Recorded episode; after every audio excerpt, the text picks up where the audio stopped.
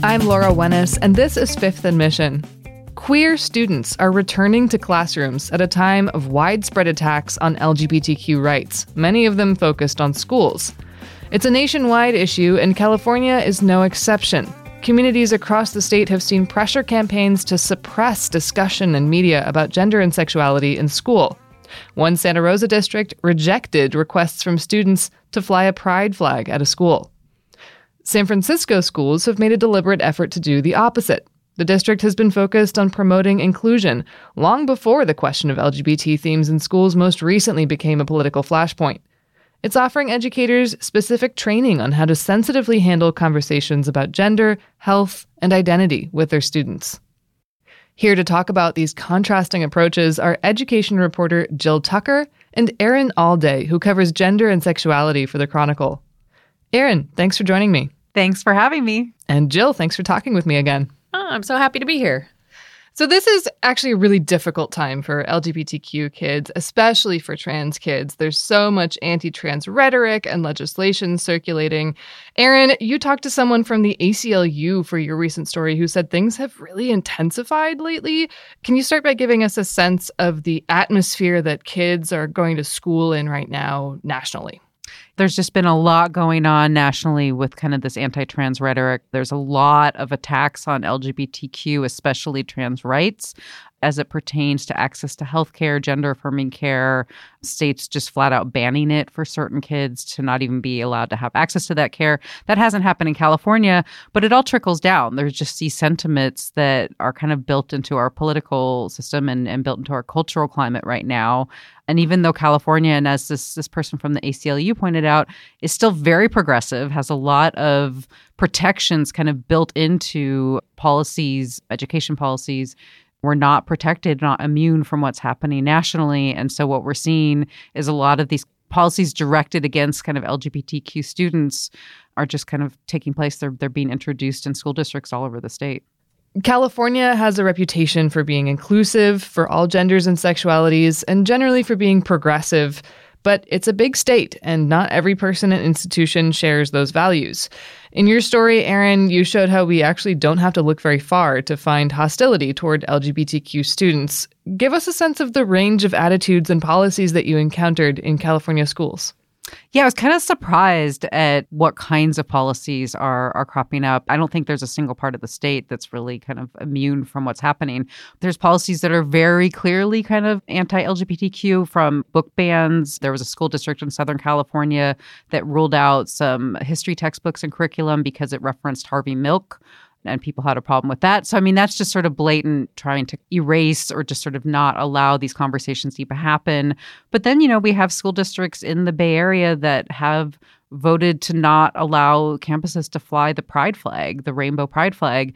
And, you know, they'll give all kinds of reasons. But at the end of the day, you could say that that feels like an attack. That feels like they're unsupported when their school won't even kind of fly the flag over the campus one of the really big topics now, and this is mostly in Southern California, is this parental notification. So there's school districts now that have introduced policy that requires parents be notified if kids are out as transgender. So if they want to use different pronouns, if they want to use a different name at school, they're requiring teachers or somebody at the school to notify the parents if that's the case.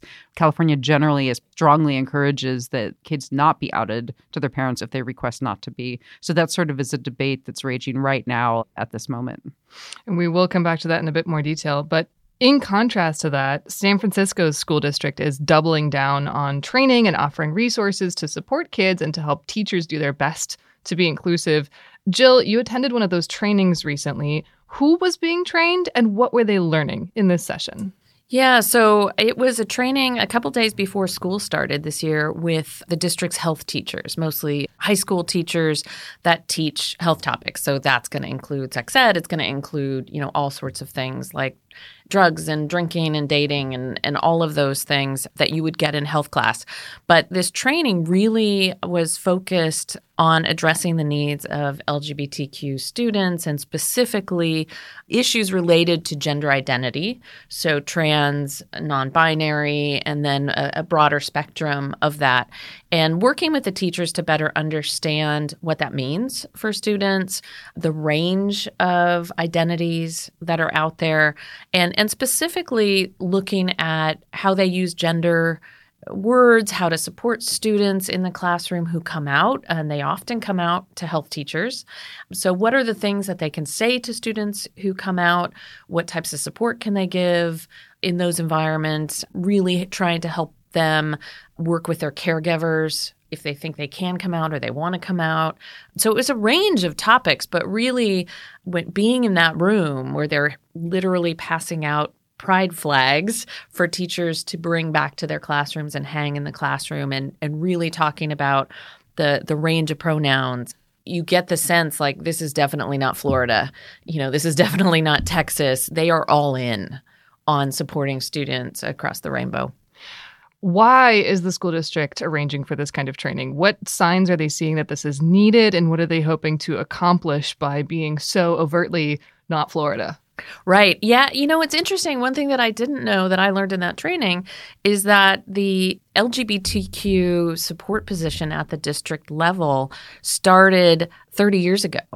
And it was based on concerns of suicidality of gay and lesbian and bisexual students. So 30 years ago, they were looking at supporting these students, recognizing the statistics associated with them in terms of depression, suicide, other types of behavior. And that has carried forward over these last three decades and only expanded. And they still cite the statistics. They cite the attempted suicide statistics of these young people and the need for them to have those supports because if they don't feel safe, they can't learn you know, they talked about like this isn't a political issue, that you can have different values, and, and many teachers do in San Francisco and elsewhere. But the one value they share is that no one likes dead kids. That's where all of this is coming from in San Francisco. Erin, on the other end of the spectrum, it's mostly parent groups that are pushing for policies that censor certain books or topics from schools or ban certain kinds of expressions and symbols, as you already brought up. Why why do these parent groups say that they're demanding those restrictions? What's the reasoning behind this? Well, the parent group, I mean, it's sort of interesting what's happening in school boards because this is something that's been happening nationally where there's sort of this conservative movement to kind of go after school boards because it's kind of an easy entry point. It's sort of an easy entry point into politics. So it's sort of activating next generation politicians, and especially in California, I think that's seen as an entry point and this is a flashpoint so they can get attention exactly. for advancing these ideas. Got it. Yes, that's exactly. So I think that certainly is part of it. A lot of the parents that I spoke to who who are sort of introducing these policies say that they kind of got interested during COVID. So things were so handled so poorly during COVID and they were so worried about their kids not being in school. That's what kind of got them very involved in what was happening in their schools and got them involved in going to school boards. But it's clear that this is something that is happening kind of again nationally. And, you know, there's certain talking points. So these things kind of aren't really happening necessarily organically you know in in parts of the state it's part of sort of a bigger movement that i think what we're seeing. But you know i mean in fairness there's a lot changing now and how we kind of talk about gender and sexuality. I think it's it can feel overwhelming. I think some parents are just having a hard time keeping up and they just feel they feel concerned they feel scared and this is sort of how how some folks respond. So i think that is certainly some of what we're seeing and that some of where the traction is coming from, especially. But I think a lot of this really we have to acknowledge is being fed by kind of this this natural culture war. I'm interested in the logic. One particularly controversial policy that you've already brought up is there's schools that have adopted this proposal that they'll they'll notify a student's parents if the student starts using a name or pronouns that are different from what their parents use. Chino Valley Unified has a policy like that, and at least one other district has introduced something similar. What's the reasoning here? What do they say is logic? Well, the the logic is they feel like parents should be included in that dialogue. I think that that sort of is a reasonable point. You know, if your kid is going through some stuff and is out at school and is known by their their classmates and their teachers, you know, by a different name, by different pronouns, I mean, it's understandable that parents would want to know that. I think, you know, what is taken into account is, you know, these are kids that often just don't feel comfortable being out to their parents for any number of reasons. It may be a very serious safety issue. There are some kids who are very unsafe and coming out to their parents. Sometimes, though, it's just that they know it's going to be difficult, that these are hard conversations to have. And the schools will say, well, we want to create a safe space for kids to figure this stuff out and to kind of have a place where they can be themselves, they can be comfortable in their own body and we're not going to force these sort of difficult, challenging family conversations on them. But these parents will say, we're the parent, you know, we should be part of this dialogue. That's a lot of the, the, the push and pull that you're seeing from these parents. And they will they will argue you know, that the policies that they they want to put in place are actually helping these kids because they're sort of creating a sort of bridge. They're creating, you know, stronger bonds with the family and sort of forcing kind of these these exchanges to take place that are healthy for the kids in the long run that's you know problematic for ways we've talked about, but that's that's what they'll say. Let's compare that with San Francisco's approach again. Jill, what is SFUSD's policy on bringing parents into conversations about their child's transition? Yeah, San Francisco respects the privacy of the student. They will not out the students to the parents, but they do emphasize that they think it's incredibly important for caregivers to be part of that conversation if possible. And they will work with the students with counselors, with others, whoever they feel comfortable talking to, to figure out a way, if they can, to come out to the caregivers and practice those conversations. Or they give them advice on, for example, you know, going to the parents and say, Hey, I had a friend come out as transgender. What do you think? And really kind of testing the waters, as they said in the training, you know, of how these students can navigate that situation safely so that the caregivers can be involved. They want caregivers and parents to be active in their child's education and in, in their child's life, but they want it to be safe and they want to respect the privacy of, of the young people. At least one parent has found SFUSD's approach helpful and straightforward. We'll hear about that and talk about how school districts are grappling with animosity and sometimes threats of violence after a quick break. You're listening to Fifth and Mission. You can support the newsroom that creates this podcast by signing up for unlimited access at sfchronicle.com slash pod or by downloading the San Francisco Chronicle app.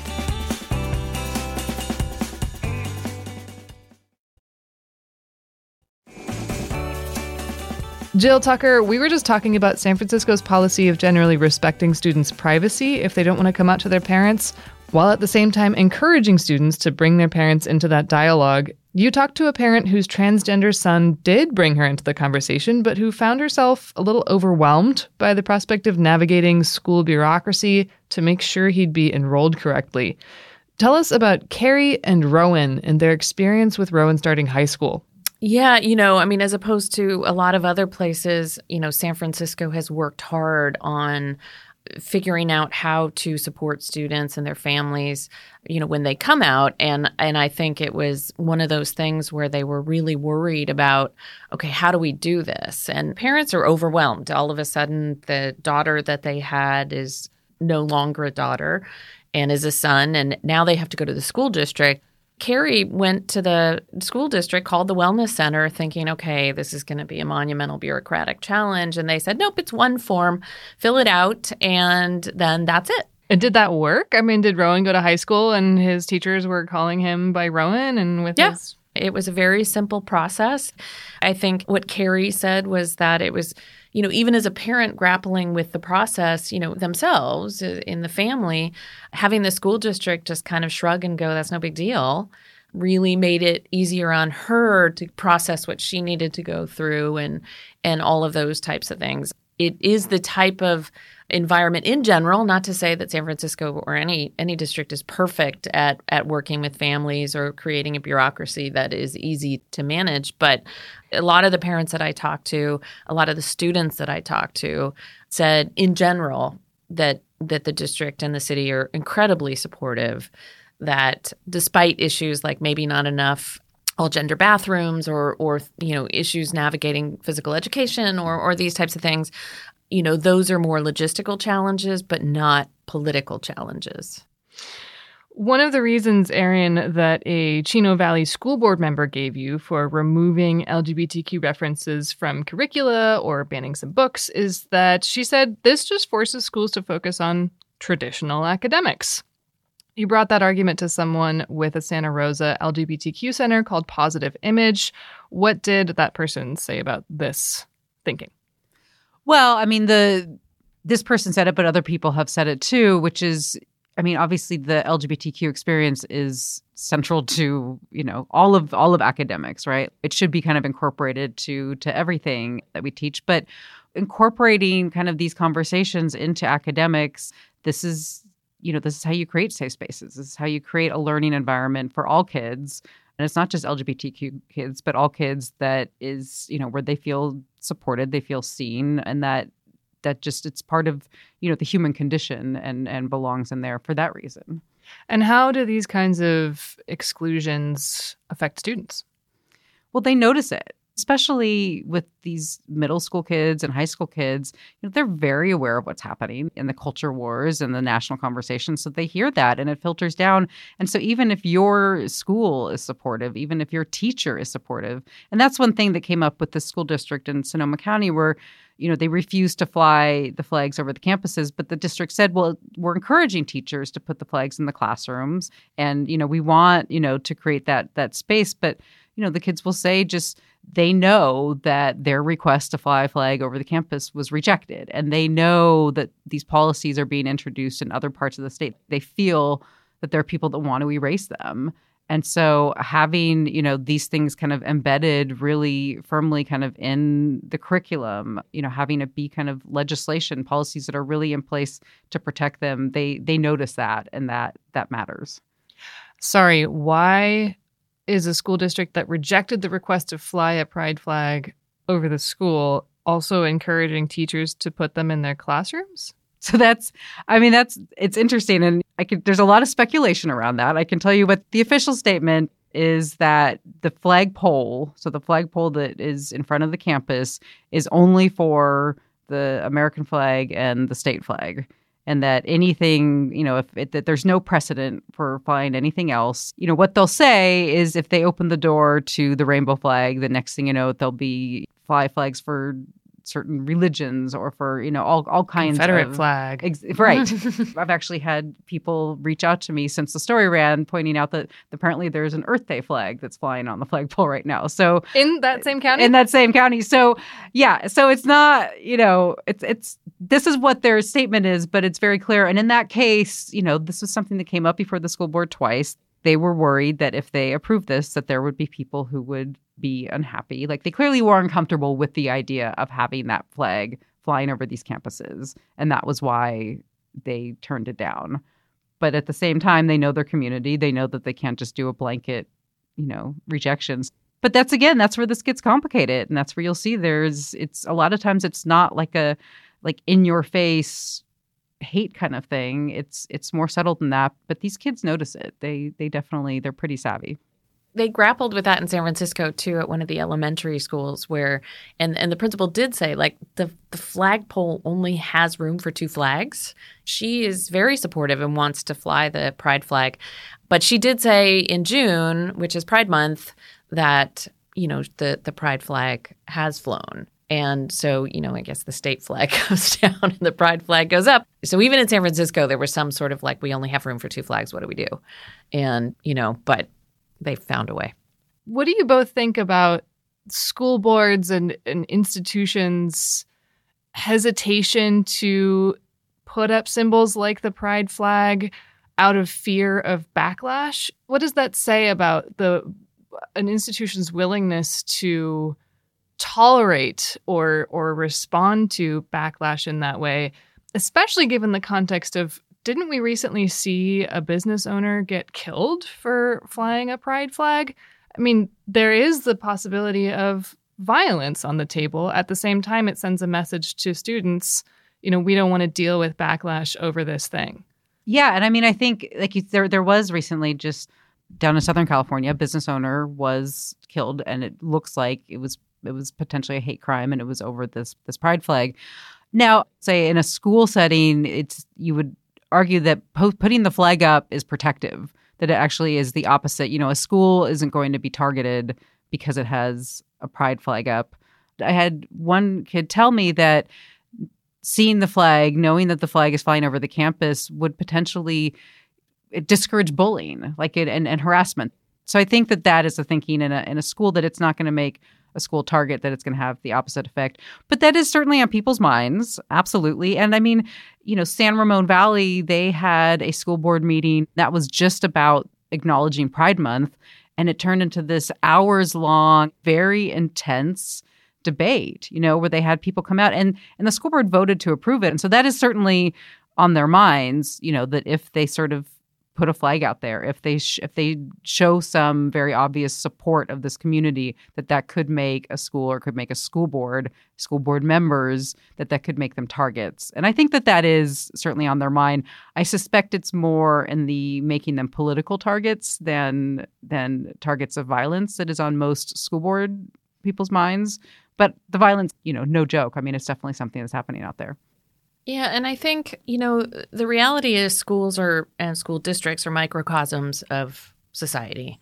And there are a lot of different opinions out there as we see across the country when it comes to LGBTQ rights, gay rights, all of the transgender rights. What we're seeing in in the school districts is is something that's always been there. It's a battle over parental rights, over what is taught, how it's taught, you know, huge battles in San Francisco over math right now, right? So and and what parents want for their kids versus a school district and elected officials looking at the bigger picture and the people elected oftentimes reflect much of the community but not all of it. So you see places where there are conservative, very conservative school board members getting elected basically having the support of national organizations and other things to get elected to school boards to pass these policies, to be that voice for quote unquote parental rights, that they don't want their child exposed to health lessons on transgender pronouns or any of those types of things. I mean, I've been covering this a long time, and I remember uh, you know, many, many years ago, parental rights about abstinence only education and not wanting their kids to hear lessons on birth control. And and as I said, when you look at schools, they're a microcosm of what's around them. So when you have conservative politics or, or religious issues coming into play or or any of these types of things, it's gonna it's going to show up in the schools and it's definitely really showing up now in schools across the region, across the state, and across the country. Erin and Jill, thank you so much. Thank you for having us. Yeah, my pleasure. Thank you. Erin Allday covers gender and sexuality, and Jill Tucker covers education. Find their stories at sfchronicle.com. Thanks to Cecilia Lay for production help on this episode, Gary Baca for mixing the audio, and thanks to you for listening.